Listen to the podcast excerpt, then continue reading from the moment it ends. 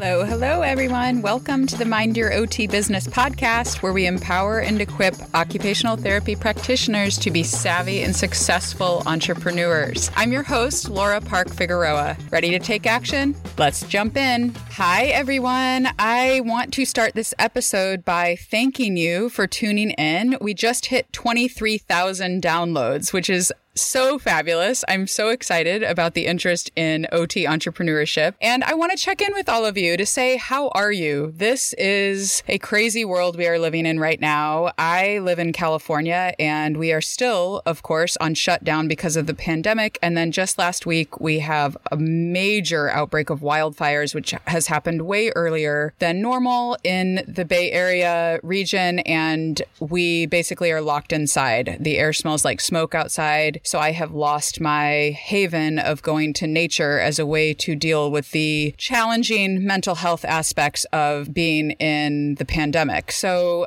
it's been really a challenging week. And I think it really helps us to feel as though we are in community when we are going through hard times as people or as business owners in this case to keep it relevant to this podcast. So I want to share some news with you about how I've streamlined my work a bit in the last few weeks and how I'm feeling really excited about it and how you can benefit from the community that is being created by it. So if you have listened to previous episodes, you may know that um, in previous episodes, I've mentioned the Mind Your OT Business Facebook group. So so several months ago, I think it was probably in March, I decided to create a Facebook group specifically for discussion of podcast episodes. And that group, it grew. It was several hundred people, I think maybe 300. And at the same time, I also was um, offered the opportunity to take over moderation of the much larger OT entrepreneurs group, which has been going for many years. Um, and Sarah Lyon was the moderator of it for many years, but her business shifted more to a focus on OT evidence based practice rather than entrepreneurship. So she wanted someone to take it over because it's a lot of work to moderate a large Facebook group. And I was so happy to do that. But what that meant was for a while, I was moderating both the podcast discussion group, which was much smaller and felt like I was trying to build an audience by driving people there. And then also moderating the OT entrepreneurs group and moderating the therapy in the great outdoors group for nature based pediatric therapists. So I was moderating three different Facebook groups. And what happened was as time went on, I realized that if I am moderating the OT entrepreneurs group, that is really a space where sharing these podcast episodes is very relevant and sharing my work as an OT entrepreneur is very relevant. And so it seemed like I was overlapping the two different businesses, having to, to having to have the Mind Your OT business discussion group and the OT entrepreneurs group. So what we decided to do, myself and my team, was merge the Mind Your OT business discussion group into the OT entrepreneurs group. So basically what happens now, if you go to um, Facebook, we still have our page for the podcast, the business page for the podcast. But if you go to try to find the Mind Your OT Business discussion group, what it will have is a message saying we've merged with the OT Entrepreneurs group, and it'll direct you to go join the OT Entrepreneurs group. So the reason for that long story is to tell you guys that I would highly encourage you, if you do not already know about this community on Facebook, the OT Entrepreneurs Facebook group, please come join us. It is a fabulous community. It's seven thousand people big right now and, and growing by the day. We, we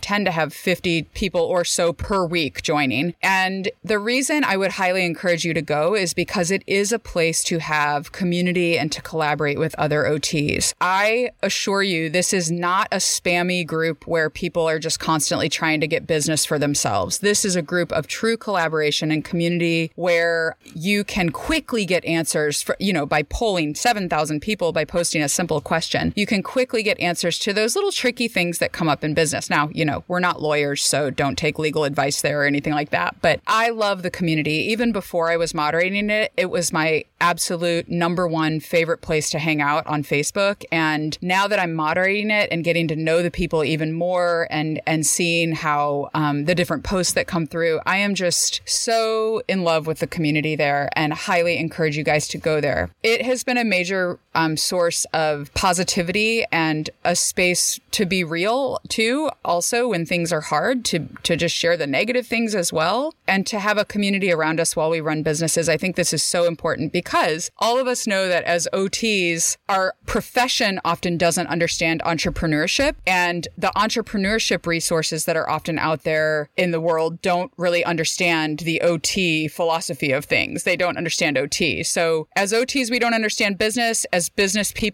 they don't understand OT in this OT entrepreneur group on Facebook, you have a space where everybody is interested in those things and learning about those things and can we understand one another. So it's a space to be really real about your business and get community. So I can go on, on and on about it. And I'm sure I'll want to go back and edit out some of that because I was very repetitive, but I'm going to say better done than perfect and forge ahead with this episode. So go join the Facebook group, OT Entrepreneurs. You'll love it there. Speaking of positivity, I was so encouraged by this interview I did for this episode episode. On this episode, I interview Sheila Ivlev. She's an occupational therapist and the owner of OT Bay Area. So she's right here in my own geographical area. But her passion and in her business is serving others to improve their mental health and wellness. So she has a wellness based occupational therapy practice. And she reached out to me in July, way back in July. So I'm recording this end of August to be published in September. But she reached out to me in July because July is Minority Mental Health Awareness Month. And she wanted to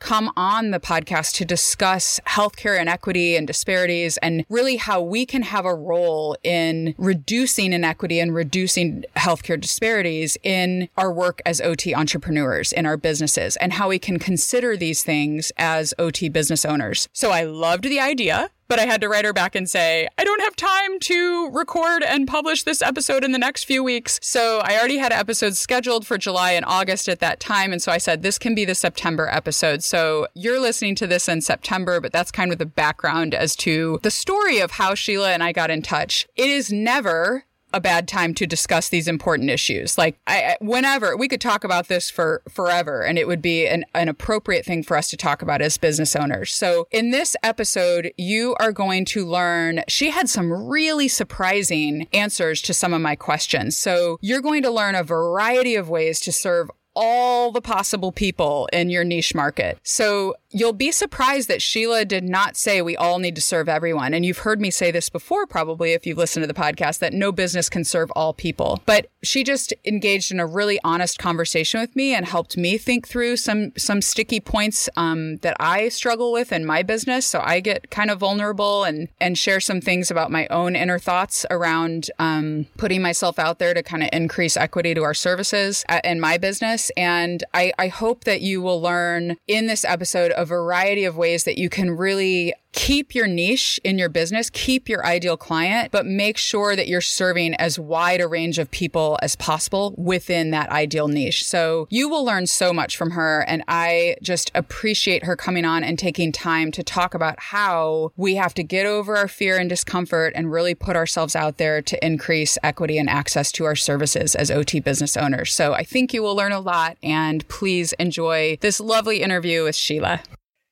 Okay, we are now live. Thank you so much, Sheila, for coming on the podcast today. And I want to start out by having you tell everyone a little bit about your practice because we already, I do this all the time. I talk to people before we hit record, and then I'm like, oh, wait, we should be recording this. So I feel like so much of what we've already talked about about your practice is so important for people to hear. So tell us about your practice and also a little bit about how you reached out to me and why we're having this conversation in the month of July today. Hi, Two okay. questions in one. yeah. Well, first of all, having me. Um, and so I have a wellness based occupational therapy practice. Um, and because of COVID 19, I'm fully virtual right now. So I don't see any um, clients face to face. And um, my OT work experience has been in mental health, and I actually was in mental health before I became an OT as well. Um, so I work with clients that have psychiatric diagnoses, and I work with people who don't have any diagnoses that really just want to improve their emotional health. Cool. Okay. Yeah. So it is mental health. And that's what's so important, I think, for us. A lot of times as OTs, we think you work in mental health, you must work in a psychiatric facility or like an outpatient facility that works with people with mental health or, you know, mental health diagnoses. Um, but I love that you're you have the wellness aspect to it. And I I kind of want to I know I know we want to talk about there's so many questions in my mind now because I want to go down so many roads. But um, I want you to talk a little bit about how you manage having two different clients in your practice and then we'll talk about why we're having this conversation in july yeah so I, I, will say my work history primarily has been in like inpatient locked psychiatric facilities mm-hmm. or hospital hospital based like outpatient facilities um, I also um, ran a community based uh, occupational therapy mental health clinic that was standalone. So those are definitely okay. the traditional models. And I'd say my my clients that either have a diagnosis or they don't have a diagnosis, I don't think I'd, I'd, really put them in different categories. It's really, really? based on what they want to work on. The reality okay. is, if somebody is um, like if they're having a psychiatric emergency i'm obviously not the right person to work with them um, right. especially in that moment. So you know anyone that i work with that does have a diagnosis diagnosis they do have a psychiatrist that they're working with or like a psychotherapist that they're working with. So i'm just one of their other providers basically. Okay okay. So, so i would say how, that would probably be the biggest right so I love this that you're not, and it's coming from like a real strengths based approach, then. You're not saying, like, well, you have a diagnosis, so I need to market to you this way because you're having a real crisis of mental health, while someone else, like maybe it's more a mild problem, and so we're gonna like treat you differently. I think it's a very, it's coming, it's treating everyone the same as knowing that we all have mental health challenges at some point in life. They just change and yeah, ebb and I, flow as things change. I think like an important statistic is one in five people have a mental health like diagnosable condition, and mm-hmm. everybody has mental health, right? Yeah. So that's like one in five have mental illness. Everybody has mental health. So, yep. you know, we don't really live in a society where it's like acceptable to just go out and talk about your mental health and get mental health care. So, right. part of what I want to do is destigmatize it. So, whether you have a diagnosis or not, kind of like what all of us OTs do, it really doesn't matter what your diagnosis is. Obviously, we want to know about symptoms. We want to know about like contraindications to um, what our interventions are. But really, like we're treating you as a person, and we right. want to know what's important to you. And so, you know, that's no different in mental health. Yeah, yeah, I could see where I could see where diagnostic categories might be helpful if you're looking for like evidence for how best to proceed to support someone who might have that that um you know kind of array of symptoms or whatever but i love the i love how it's it's just normalizing it because so much of mental health needs to be normalized. It needs to be like, this is something that we all need to be talking about. It is okay to talk about mental illness. It's okay to talk about feeling unwell mentally. And and the more that we bring those things to light i think the more our our healthcare system can change because my gosh doesn't it need to change like yes yes for mental it needed health to change I mean, a long time ago just like the physical health aspects but like everything that's wrong with the system for physical health conditions it's worse for mental health. Yeah. All of those issues exist. And then there's like more, there's added layers. Yeah. It's like it's not taken seriously. My own personal experience with family members has been that it's not taken seriously until it's really, really, really bad. Um, yeah. And so anyway, but I digress.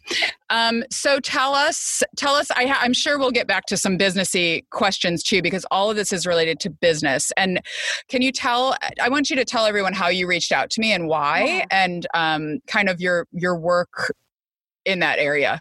Yeah, so I mean, I think this it, this was the perfect segue because um, we're in July now. I know this is going to come out later, but yeah. July is Minority Mental Health Awareness Month, and so um, I reached out to you because um, one, you put out this like really raw, vulnerable podcast about what's been going on with just you know race in our society and yeah. how um, how it impacts OT in our practice. And to be honest, um, I felt like a lot of people were like uncomfortable or avoiding this conversation, or much like you said, like really feel, felt like there's really not a place for it in our business practices, especially yeah. those of us that have our own business and we're not in that like standard um, healthcare model that's like assigned to a hospital or right. a, a clinic that's associated with it.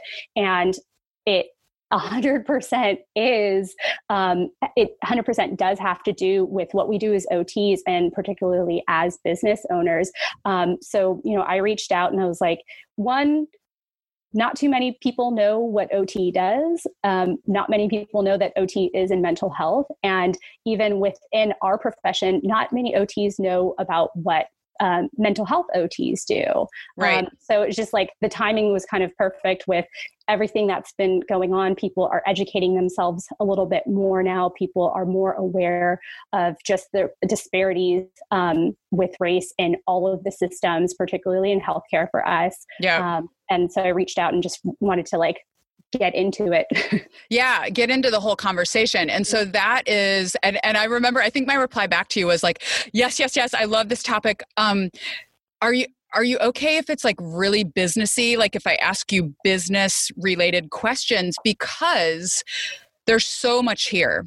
There's there's eh, what you just said is so much to unpack, right? We're obviously not going to be able to unpack it all in an hour, but hopefully we'll get to some real um, good kind of insights that maybe will help people as they're running their businesses to be more aware of um, disparities, to be more aware of of thinking about mental health as you create a business. I think that's that's a really important um, thing for all people right?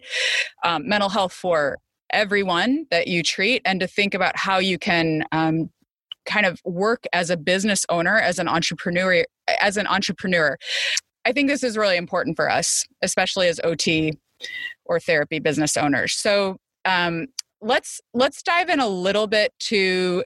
Can you talk a little bit? I know it's hard to like analyze all the statistics, but there are real clear proven inequities in our healthcare system. Specifically, let's try to focus on mental health since that's the the July um, the July theme, right? As far as like inequity in accessing mental health, among different races, correct? Yes. Is that what yes. what are some of the things that should be of concern to us as OT business owners? So, you know, there are racial disparities in just healthcare in general, like mm-hmm. I, I, kind of briefly mentioned. And so in mental health, um, you have those same disparities, but you have added layers of people being um, discriminated against because of their mental illness and because of their race, right? So yeah. that leads to people either like not seeking care, or maybe if they are seeking care, they're not trusting of providers. So that's yes. going to impact their compliance with care, showing up to appointments, like following through um, with a, what a provider recommends. Right. And um, also just um, within different um, racial groups or ethnic groups, there's also taboo and additional stigma. And you know again you know as ots we talk probably a lot about cultural competence. We've been learning about it since school.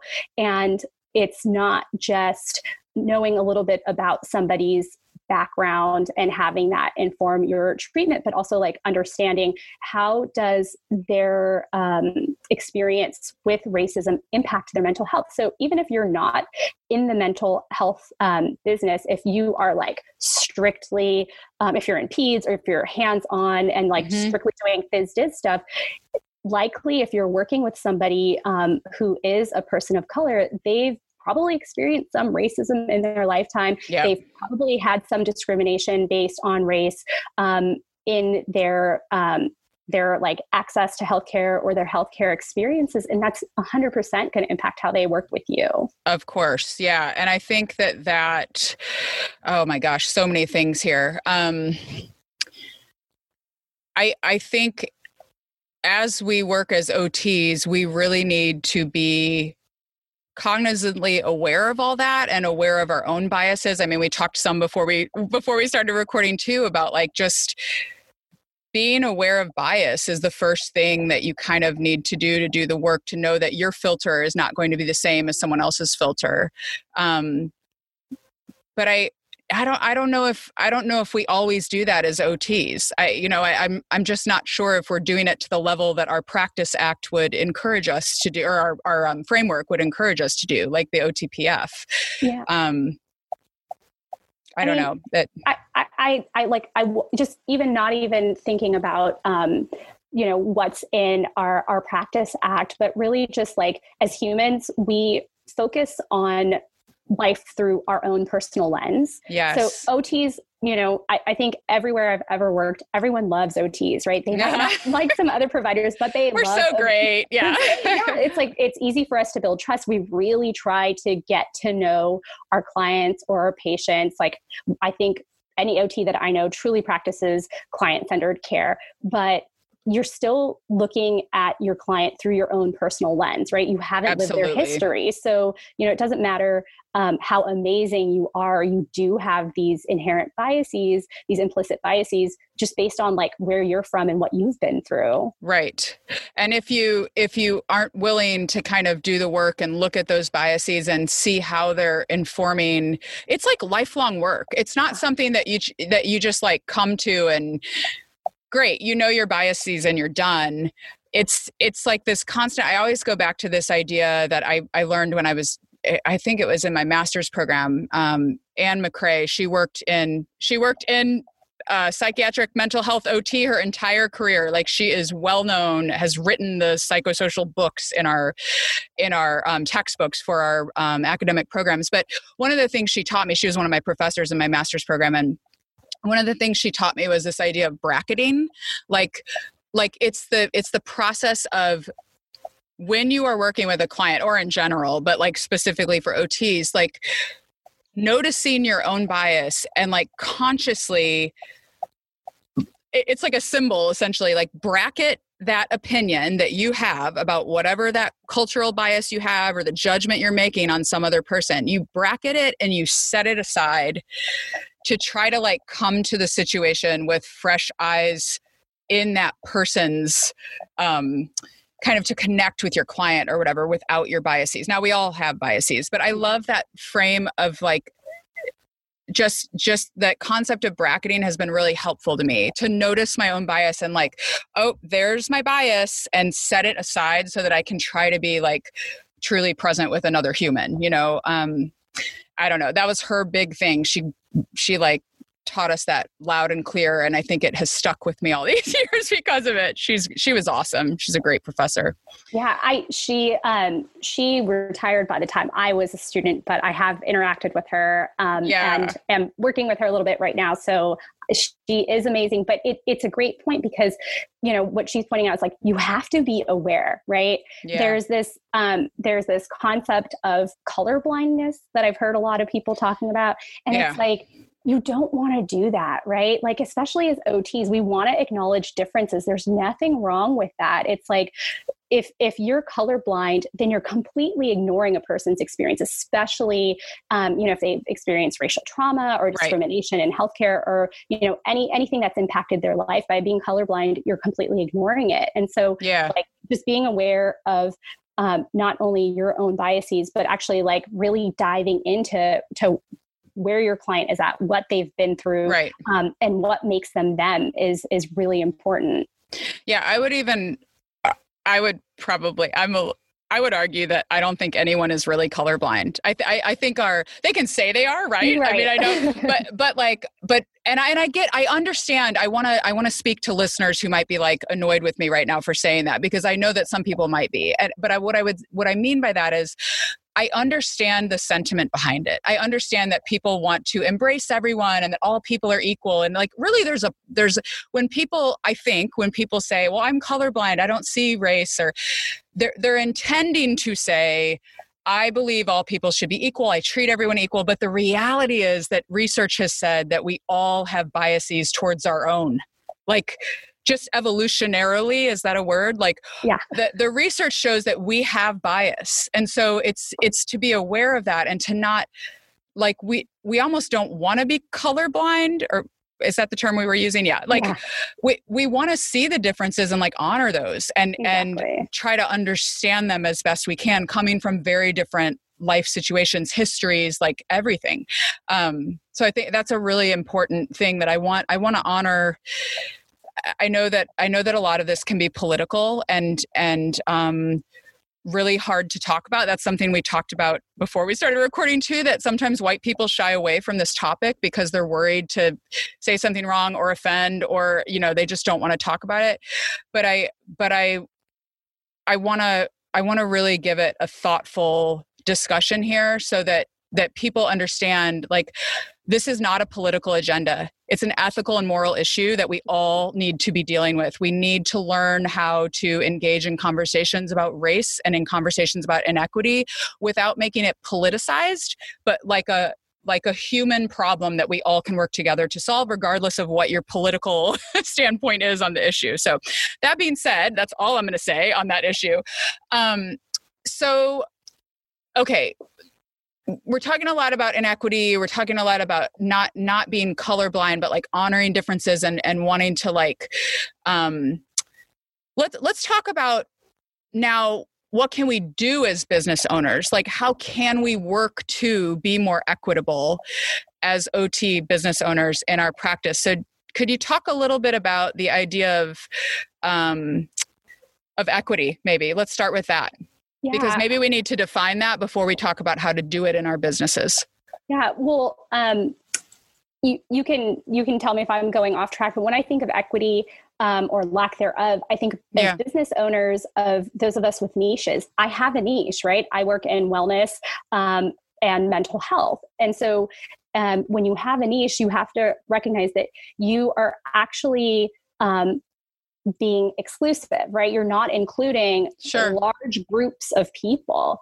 Um, and so in order to be equitable you don't have to change your business model you don't have to like completely change um, you know who who you're servicing but you really want to think about what i'm providing the service i'm providing are there groups of people out there that could benefit from it that I'm not reaching out to that they're not in yes. like my scope of marketing, my reach, my um, like I'm not naming them. Um, you know, anyone who has listened to anything at all about private practice, it's all about niching. And like, yeah. you want to niche down to that one ideal client. You know what they look like, you know how old they are, you know what they do for fun, right? right. So, where they shop, what websites, what Facebook yeah. groups they're in, like what they yeah. say, what they so, buy, where they spend money, what their values are, all that. Yes. Yeah. And so, like, totally hear you.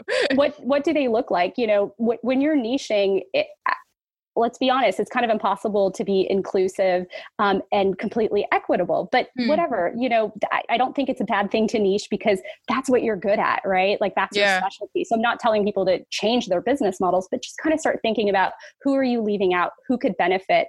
Um, you know, part of those um, disparities um, with uh, races in healthcare, it's it includes like access to care, awareness, right? Yeah. Health education. And so when you're niching and you're only targeting that that audience what about everybody else that could benefit from education and information about what you do and like how else can they access those services okay i love this it's it's helping me to think about I, I think what you're saying sounds like we as business owners should be thinking about are there populations that we could serve within our niche that have traditionally been marginalized or not allowed access to the service that we are providing um, and and that may be experiencing inequity in healthcare with the service we're providing and i i love that you made it so clear like we still can niche but we need to be aware are we reaching all the people that we can in within that niche is that yeah.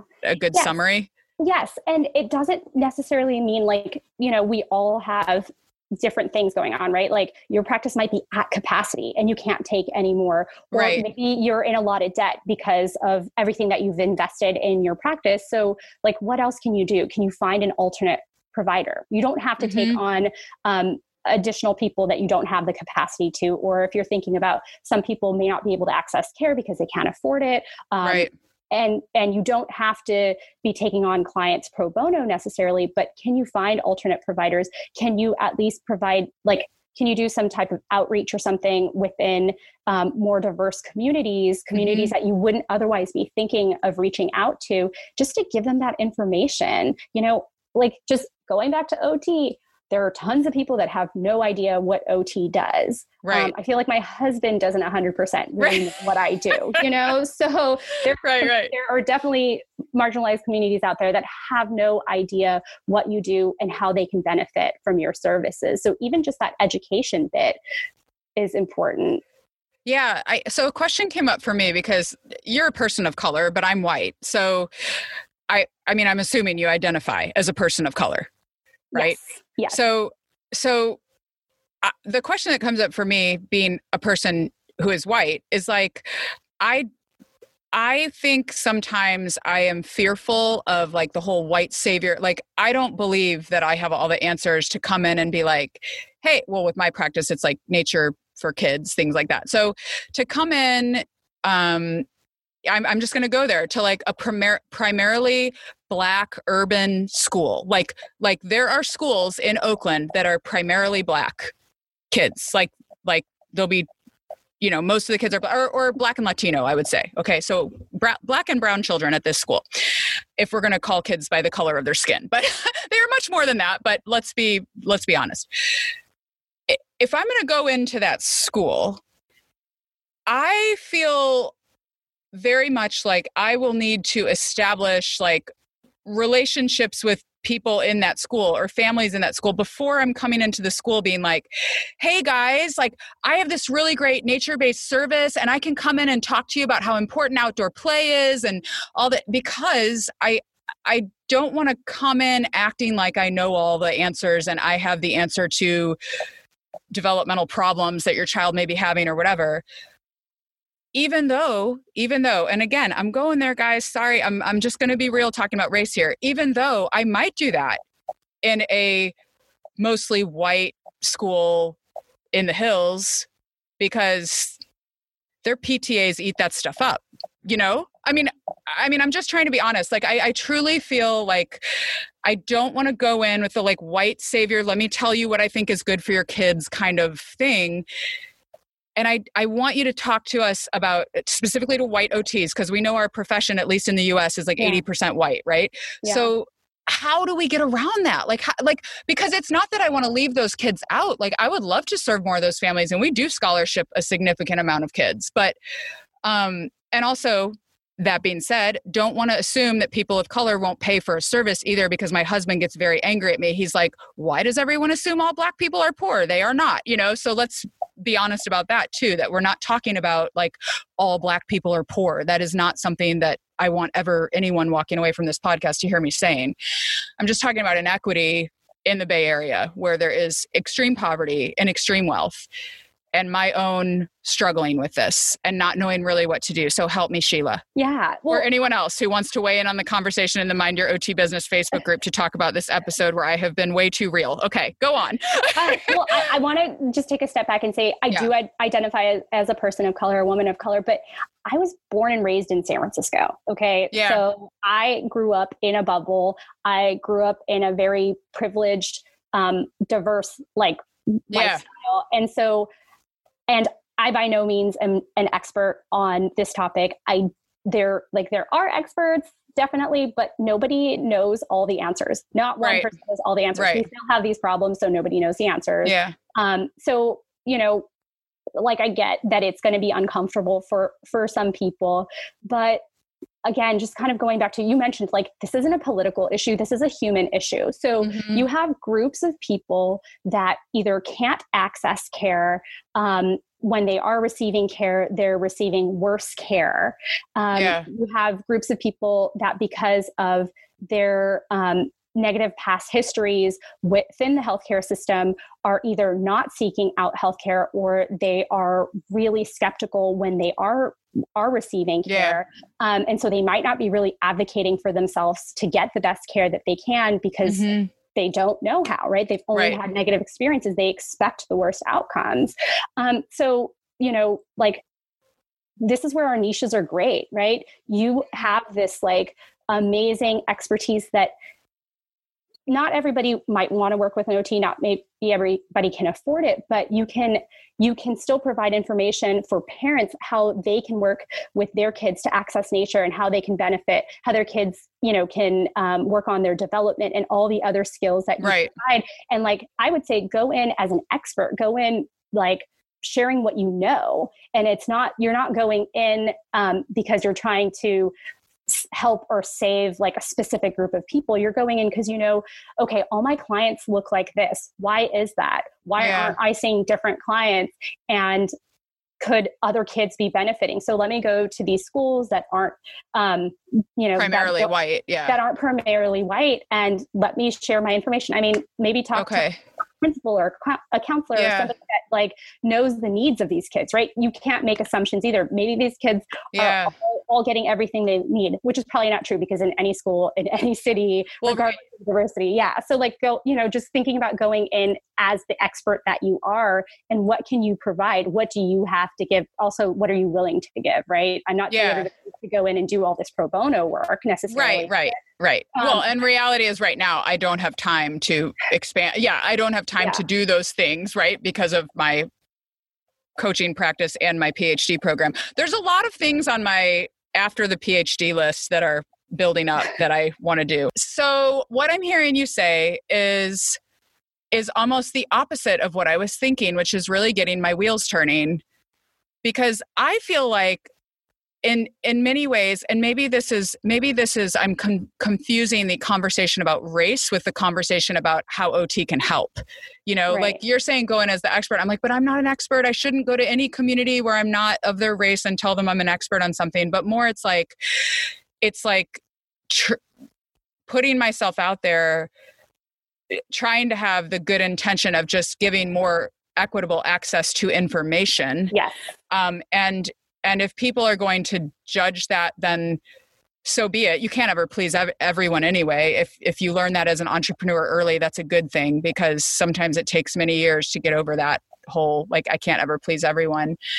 Um yeah this this really has my wheels turning because that's not the answer i would have thought that well, you would have given I, I, I, will say though, like when you're thinking about your individual clients that you're working with, like, okay, so obviously this whole thing about equity and access to care, education, and mm-hmm. information, mm-hmm. that's this like much broader category. And when you think about race, it's really just how am I getting this to everyone? How am I making it equitable? So I'm not yeah. just serving a population that maybe looks just like me, right? Right. Um, but when you get down to that individual client who's coming in and again if if your client is not white if they're new if they're coming from maybe like a, a school that you're not familiar with you don't have mm-hmm. um, other families and that's when you can ask those questions about race and yes they're going to be uncomfortable and you aren't going to know the answers but it's really just why haven't you been seeking this care did you know about it did you not know about it yeah. did you have any past negative experiences did it have anything to do with how you looked you know did you feel like providers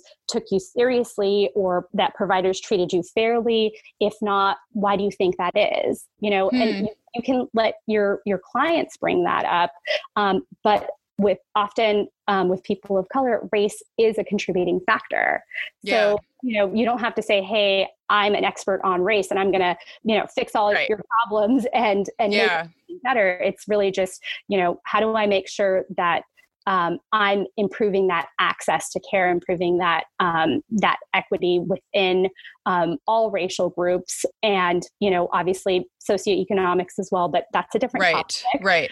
Well, that um, that is something. I mean, because our groups our groups have tended to match the diversity of the Bay Area, mm-hmm. but they've all been socioeconomically. I mean, besides the few kids that were scholarshiping, which are not all children of color in the past, have not all been children of color, um, but but our groups are are I mean, the the Bay Area is just a diverse area, you know. So it's gonna. There's a lot of wealthy people in the Bay Area of all different backgrounds. Right. So it's kind of just it's kind of just a a factor of where we live that our groups have tended to always have a mix of kids in them. But important to think about: um, Are we are we serving? In my practice, at least, it it almost becomes an equity issue. Um, maybe race some, but more socioeconomic right. and how are we how are we serving the kids who can't especially in a cash based practice i mean maybe you could speak some to this because your business is cash based too do you have like how do you have systems set up to make sure that you're serving both race and socioeconomic a, a racial and socioeconomically diverse body of of clients yeah i mean for me outreach is huge right it's mm-hmm. like who who am I reaching out to to share about my services? Um, and so okay. I am reaching out to like local community groups. Um, groups that actually are targeted towards um, people of color. I, you know, Good, I don't, ex- I don't expect everyone to do this. This is just me and what you know what I am able to do. Yeah. I do have sliding scale um, services. You Yeah. know, I, I I do offer um, like free and low cost services because I'm able to do that. I don't expect everybody to do that. Um, Right. And it's it's it's just needs based. You know, so yeah. it, it doesn't it's not particularly for any groups of people i just reach out to wherever i can and in particular make it a point to reach out to communities that wouldn't know about ot and our services um, and that might not have access to care Okay, this is wonderful because this has just given me like I had a light bulb moment while you were talking where I was like, okay, going to where the the the people are. Where am I where am I putting my materials even? Like do people in East Oakland, this is like a a a lower income area of the Bay Area, do I put marketing materials there for my private? I'm using myself as an example just so everyone can, I'm not calling anyone out. I'm like being vulnerable myself here. I think I have not done that outreach for fear of not being able to serve the people that might call if we filled our scholarship. It, it's, it feels hard for me, but is a necessary step, I think, to at least let people in different communities than the communities where I'm currently leaving marketing materials to even know that my business exists. It's a first step, you know, it's Yeah. the first step towards um, towards doing something. I Do you have any say- response to that? Am I wrong? yeah. I don't No, know. You're, you're not. You're you're not wrong. It's it's. I just. I, I think that it can be definitely a financial hardship for not everyone can offer scholarships, right? Not everyone can do pro bono work. And Right. so, you know, just think about like what resources that you have. Like maybe you can take a 15 or 30 minute call with a parent, and if they can't afford your services and you are um, you know, at capacity with your with your scholarships, they can be on a waiting list, or maybe you can just Yeah. provide them some resources, right? You can give them some suggestions, or again, this is where I go back to like finding alternate providers. Um, Mhm. you know, uh, depending on the situation, especially in mental health, um, uh, it's it's important for in trust for people to work with providers that they can relate to. Obviously, you can't do that with OT because there's not enough diversity in OT Right. but um, just having that list of resources you know i have um, a list of resources um, on my website and i talk to clients as well to give them if they want to talk to maybe a, a psychotherapist or find some kind of organization that they can relate to based on um, you know based on their background right Okay. so um, you know there there definitely are providers um, in in ot um, in in mental health that are specifically like their niches are they work with people of color um, they work with people who good. speak specific languages right like there's like there's all kinds of different things that that come up but just like you know you can start educating yourself and compiling resources that you can share as well or um, again just providing some education. So maybe you reach out to like a community organization and you just tell them a little bit about what you do. Maybe you can do an in-service every once in a while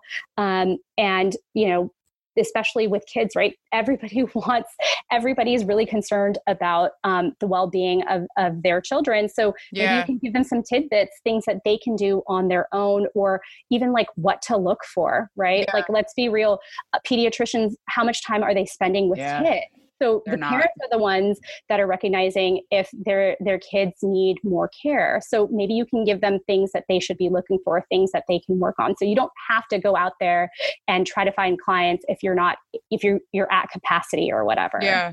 Yeah.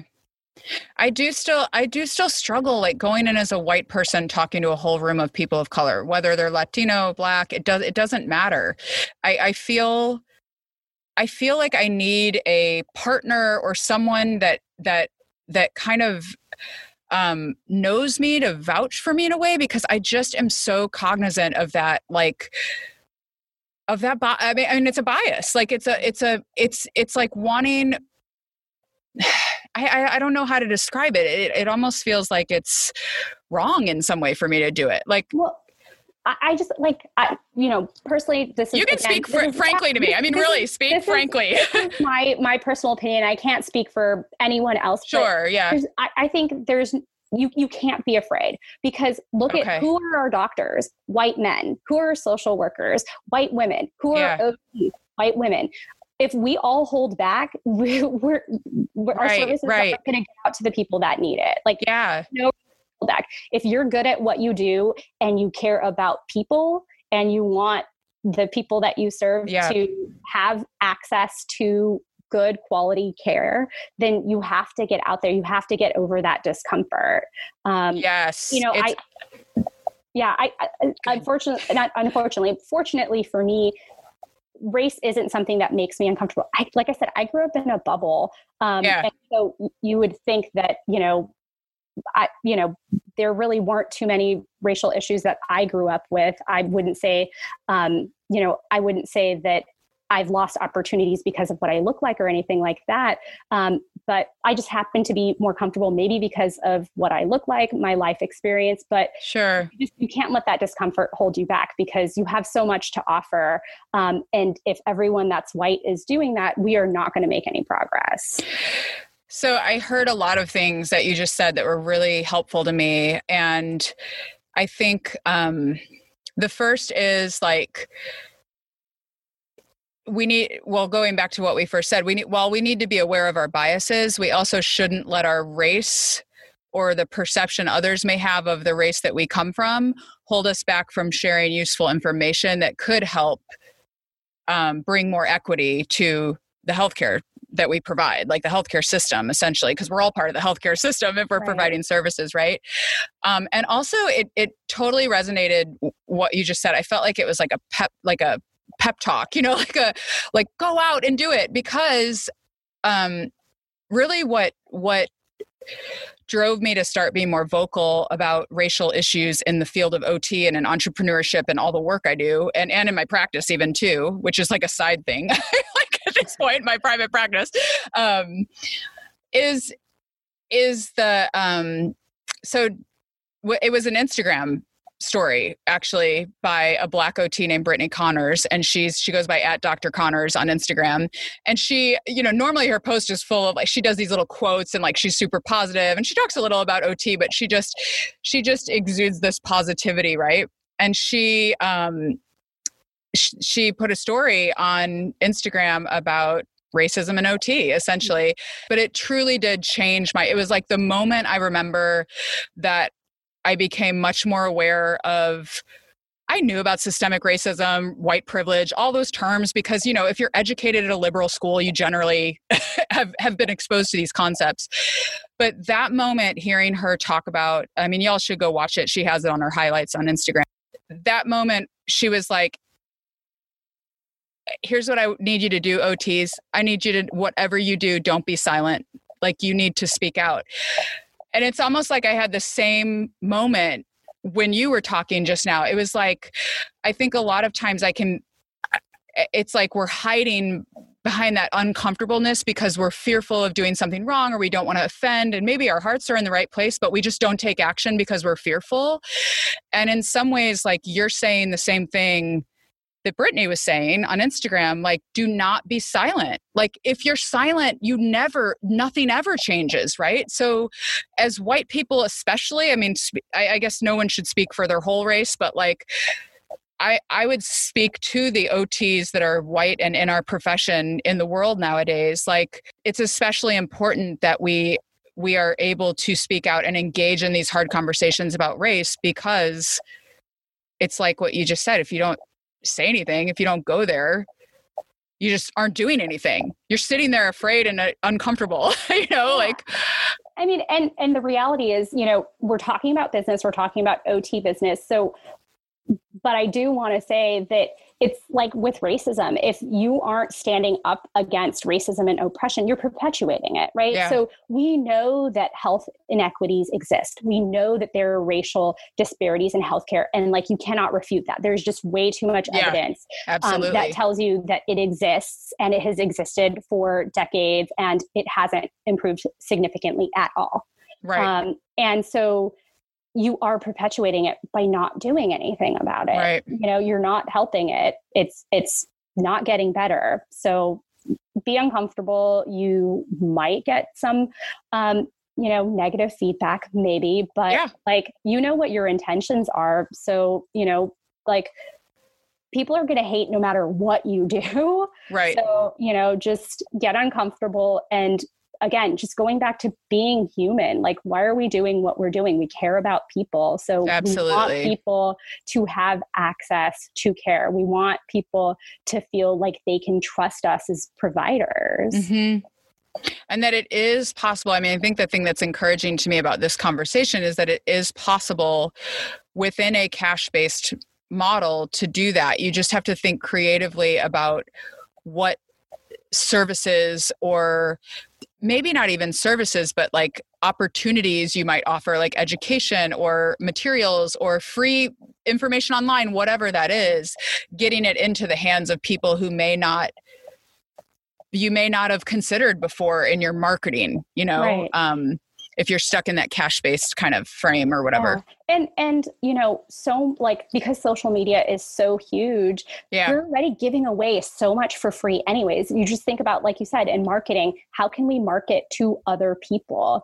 Um, you know when like um, instagram facebook marketing you actually select your demographics you know you Yeah. select who it's going out to. So if how can you be more inclusive and get more people um, to follow you or whatever so you can share that information again you don't have to just be giving away your services for free if that doesn't work for you. If you Right. want to, awesome, but that's not realistic for everyone. It's like the, what you're already doing. How can you just increase that reach so that you can reach other people that you know might not might be basically um, excluded? right. And I, I think i love that you keep bringing us back to like it might not be possible for everyone to like give away free services to those people who need them because it's so true. And i i believe i've shared this before on the podcast but when i first started out in my business i had this whole as many of us do as ots we're like i'll just scholarship everyone and give away all my services. And my friend who was a business major in college was like eh, no you will not. You will charge people for your services and you will build a business. And then you are going to be much more able it's like keep the long game in mind right? Mhm. like if you establish a business that is financially sustainable and financially successful in the future you serve so many more people that you would normally never have been able to serve. Now this is talking a for-profit business. If you're a nonprofit i, I don't know you listen to a different podcast. That's not my area of expertise but but i'm talking in a cash pay ot practice like a private practice. Really important to make sure that you're financially sustainable because your business won't survive if if if you aren't. So i so have appreciated that you keep saying like now just know you can think creatively about this. There's other ways to be inclusive and and to increase equity to ot services specifically mental health ot which i wanted to get into more and we're like almost out of time. I think i am going to ask the question because i'm just so dying to know. So it's not an equity question really but i want to know how you would define the difference between like what a what a general ot business would be. This is like the first question i said i was going to ask you which i skipped over. Sorry. I don't tend to go in order when i when i interview people but um what do you define as a mental health ot practice versus like the way someone who doesn't define themselves as mental health ot might be? I mean, the reality is every OT probably does have an aspect of mental health in their practice, Mhm. whether they know it or not. And we're just so broad scope that Yeah. it's like, it's hard to give you this small answer. It's like Yeah. someone asking you, what is an OT, right? You can't Right. into two sentences. um, but really, so you're still looking at like all aspects of life. Um, you, you know, I work with adults and that's just because that's my experience. I've worked Mhm. with adolescents, but I just, I know adults better and I work better with adults. Um, and so, you know, through the lifespan, every aspect of life, again, sounding just like regular OT, yeah but you are basically thinking about like how mental health psychiatric symptoms things like that interfere with engagement in occupations yep so you know sometimes it is something physical, right? Because people have comorbidities. We have yeah. uh, we work with people who have both physical conditions and mental health conditions. Um, we work with people who are considered dual diagnosis, so they have a psychiatric condition and they have a substance abuse issue. And again, you know, some people may just have um, the mental health diagnosis, right. but um, you are really just focusing on how can they engage in their meaningful occupations and what is it ta- going to take to get there so um, maybe positive coping strategies so mm-hmm. like that's where it is important to know um, what is your diagnosis what are some of the symptoms um, that come up from for you and right. how can we work around them or try to reduce some of those symptoms or like again knowing those symptoms um, making sure do you need a higher level of care because it they're they're worsening right. and this isn't working um, relaxation pre-vocational skills like you know mm-hmm. again people if they're working or they're not working if they're students if they're moms if they're yeah. um, you know what whatever is important in their life we're we're looking at leisure self-care independent mm-hmm. living i mean it's it's really just what you're already doing as an ot yeah. yeah. but you happen to be working with somebody who has um, mental health um, condition um, some some like interventions that might be different um, that you might not be doing um, if you're not particularly working in mental health is you might be working with like um, skills like dialectical behavioral therapy cognitive mm-hmm. behavioral therapy you are going to be providing some psychoeducation medication management which we're already doing right, right but right. The, the, the side effects and the symptoms are going to be different yep yeah, I, it's so funny because I think so many OTs think of mental health OT as like this, you know, this black box of what is that? How do who what do you do as a mental health OT? But so much of it is just OT. It's just yeah. it really is it's just OT. Yeah, yeah, yeah. yeah. I, I um I taught at San Jose State the psychosocial clinical course, and my uh-huh. students were always like, "Can you explain how this is OT?" And I'm like, it really just boils down to the occupations. How do you yes. you know how do you close that yeah. gap? How, how do you have your client like independently and successfully work on like whatever it is that is important in their life and right. that that means is just going to be a little bit different than um, your traditional phys dys setting but there's going to be a lot of overlaps too yeah, and to know that mental health really does affect our participation in occupations. And that, to me, it's like true. I say this a lot on the, I feel like people, sorry guys, I repeat myself a lot. It's true OT. Like it's, yeah. it's like, it's like mental health affects your participation in occupation and also occupation is the road back to health yes. and wellness as a yes. human right yeah. so it's just it's it's like how our profession started you know that we mm-hmm. use occupation as a means to health so i love that answer and i probably should have asked you that question maybe i sort of did but not quite that directly because I, I think if you asked, beginning. I kind of digressed. So no, no, you're being nice. I don't think I asked her. what else, Sheila? Is there anything else that you you wanted to talk about, but that we didn't hit? I don't know. I think we did. We did most of the questions on on um on the list. Are there other things that you really want to make sure you say that I didn't ask you?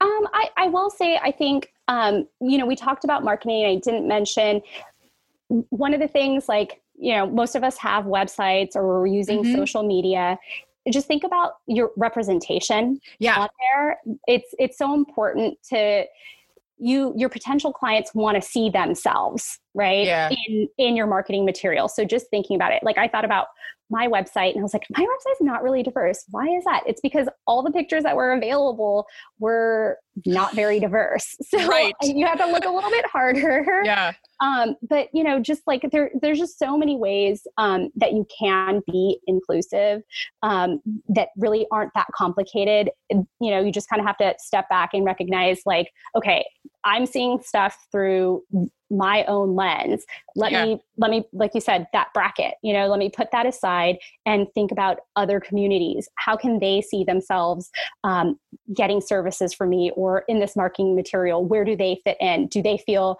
do they feel welcome you yeah. know Yeah, I think it's a matter of of realizing exactly what you just said, like realizing the perspective of others as they and that, that's what that's what especially I think it's especially the work of white people to do that, like to just because a lot of times I think white people are so used to everything we see being like it looks like us, right? Like you flip through TV shows or the band-aids match the color of your skin. That was like the huge thing for me in Peggy McIntosh's article, um, Unpacking the Invisible Knapsack, which Anne MacRae had us read in my program. That's when I, in 2013, that's when I read it. Um, but that was the thing for me. I was like, oh my gosh, it never occurred to me that people with darker skin cannot get a band aid that matches the color of their skin. That is wrong. You know, like I, I was just, I, that is the, it, there's moments that you have where, where there's like those light bulb moments where you really realize like your, your experience has not been that the experience of everyone, but it's simple things like that that I think we need to think about in our marketing. Like, do, does our marketing attract a diverse crowd of people, right. you know? So right. I'm glad you said that too.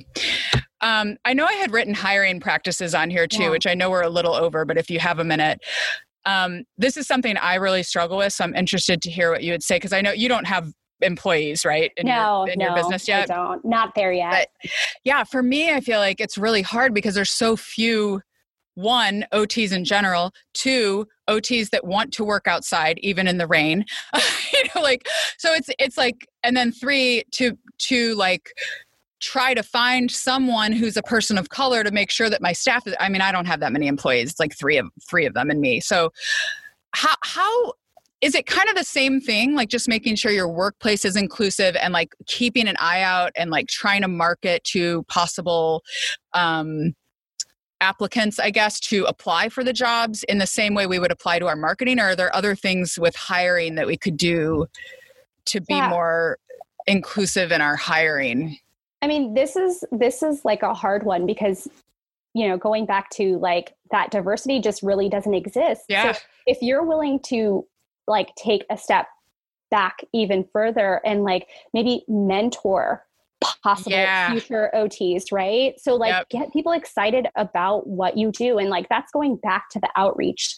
you know, if you're going into schools where the students aren't getting OT services and probably don't even know what an OT is and you do some like you know, kick ass fun stuff or tell them the cool things that you do. They yeah. learn what an OT is. Maybe they're going to want to be an OT in the future. Yeah. Um, or even like pre OT students or regular OT students, um, you know, are you willing them willing to have them like shadow you or just kind of reach out and say, hey, if you have questions, you know, um, we're on all these social media groups about our practices, and there are tons of students out there that want to learn more. Um, so, you know, just sharing that information, going basically like back in time to create yeah. more of these OTs. Yeah, um, I love that. Yeah, and and I definitely, especially like cash based practices, you know, they're exciting, they're lucrative for new grads. They want to get into it, and so I have heard stories um, from um, from like new grads that have wanted these mentorships and they felt like they were passed up because they weren't white. Um, so really just wow. like again, who are you reaching yeah. out to? Um, yeah, not not many of us exist out there, but there are opportunities um, to reach out to people before they become OTs or you know that are training to be OTs or just new OTs. Yeah, and just diversifying your I mean I even think about like P, there was a big push to like diversify your Instagram feed or your Facebook news feed or whatever. I mean, th- I think thinking about the the things we're even looking at on social media, like are we looking at? And I don't just mean I, I, don't I don't just mean people that you agree with. I actually think that we should be looking at all different kinds of um, opinions and perspectives and being open minded to a lot of things that we're not. We get very militant in our own beliefs and our own, we have blinders on to like think critically about anyone who would disagree with us, right? Yeah. Um, but, but like being more open minded and thinking about making our networks on social media a little more diverse. Yeah. Um, even if it makes you freaking uncomfortable. Because it's hard sometimes to to read some of the very real things that some people are saying about how they feel. And we kind of got to go there you know we kind of have to sit with that. We kind of have to be aware of that. It's someone's personal experience and it, it enlightens you to what the experience of someone else is. And you can't negate that experience. You can't say that experience isn't valid. You can you can read it and try to understand it and let it inform how you move forward. And i think just important that we're not kind of surrounding us with people even in our well in our personal lives too but that's a whole nother topic. But but on social media it's very easy to diversify who you're following yeah. the different perspectives you're listening to and learning from others integrating that and thinking about it and reflecting on it and letting it inform your practice and your business. So i think that's one way because then you're mentoring your connections and your hiring practices can kind of grow out of that social network that you have you know if yeah. it is more diverse than just people that look like you and think like you and, and diversifying your feed not only provides you with more like education and information but you have re- then you get these resources you know yeah. Um, like my i'll tell you my background. My parents are from india. Mm-hmm. so i follow a ton of black therapists. Right. Um, and that helps educate me. And then i have a ton of resources for my current clients and potential clients friends things like that. So um, you know i learned things that i wasn't aware of because you know my experiences are limited to my experiences. Right. Right. Some of the things you were saying about um, when, when we were first talking at the very beginning about inequity in the healthcare system and specifically um, related to mental health many of the things you were saying i i often see and hear from the hashtag black therapist rock and it's a mental health it's it's mm-hmm. therapists meaning not ots i mean i guess ots could be included in that but it's it's a mental health therapist is kind of the i think the hashtag is mostly used for like counselors and things but right.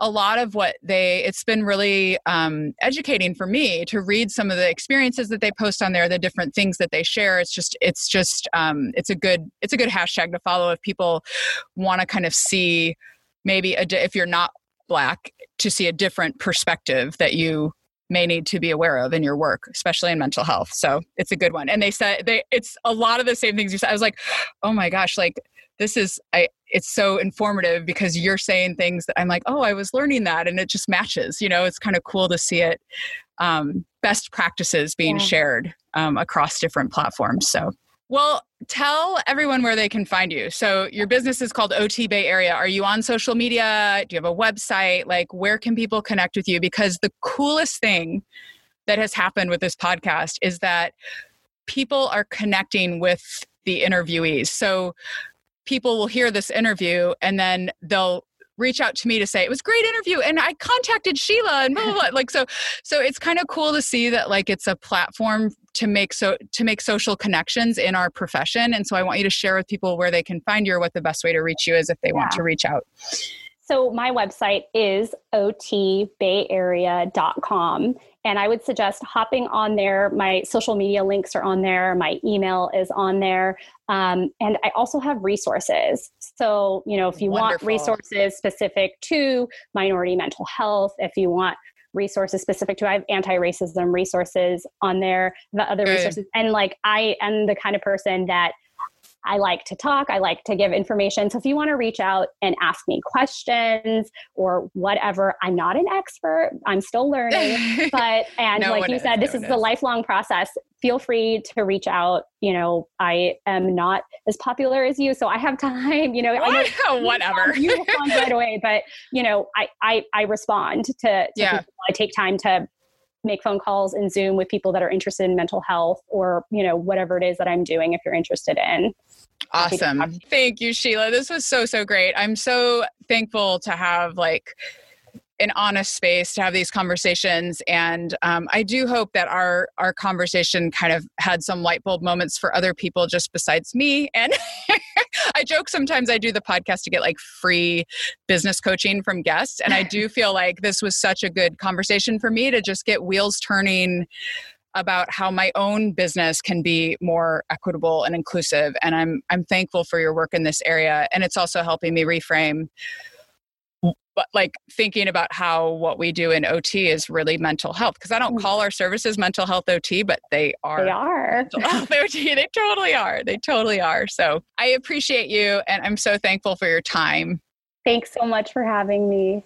So, were you guys surprised by anything that she said? Because I, throughout this interview, just gained new insights. I was so thankful for her responses and the way that she just emboldened me. I feel, I feel similar to how I did when I heard Dr. Connor's comment on Instagram about I can't be afraid. I can't be silent. I need to speak out. No matter what your race is, you need to speak out and put yourself out there. And this is a message for us as OT entrepreneurs. I think the consistent message that I constantly have to preach to myself is that if you don't take a risk, you never experience the gains, right? In, in entrepreneurship, we always have to be a little bit uncomfortable. And sometimes marketing to people who are different than us in any way, really, can be uncomfortable. But it's so that we think about how our marketing and how the way that we are putting our businesses out there into the world may be contributing to or reducing disparities in healthcare. So I loved this interview and just had so many takeaways. I think my biggest one was that I want to think about ways that my practice could potentially offer free or very reduced cost services for people who may not be able to afford our private pay services. That there's ways that we can do that, like perhaps having capstone students who work with us create parent webinars or parent resources that we could offer for free to people that may not be able to access our services for whatever reason. It actually expands expands your reach beyond your local market if you do online things as well. So it's just cool. I, I, I really enjoyed this um, conversation and learned so much, and I hope you guys did too. So take a small step, you guys, because small steps make great gains over time. I say it every episode because I believe it so much with all my heart. So until next time, mind your OT business.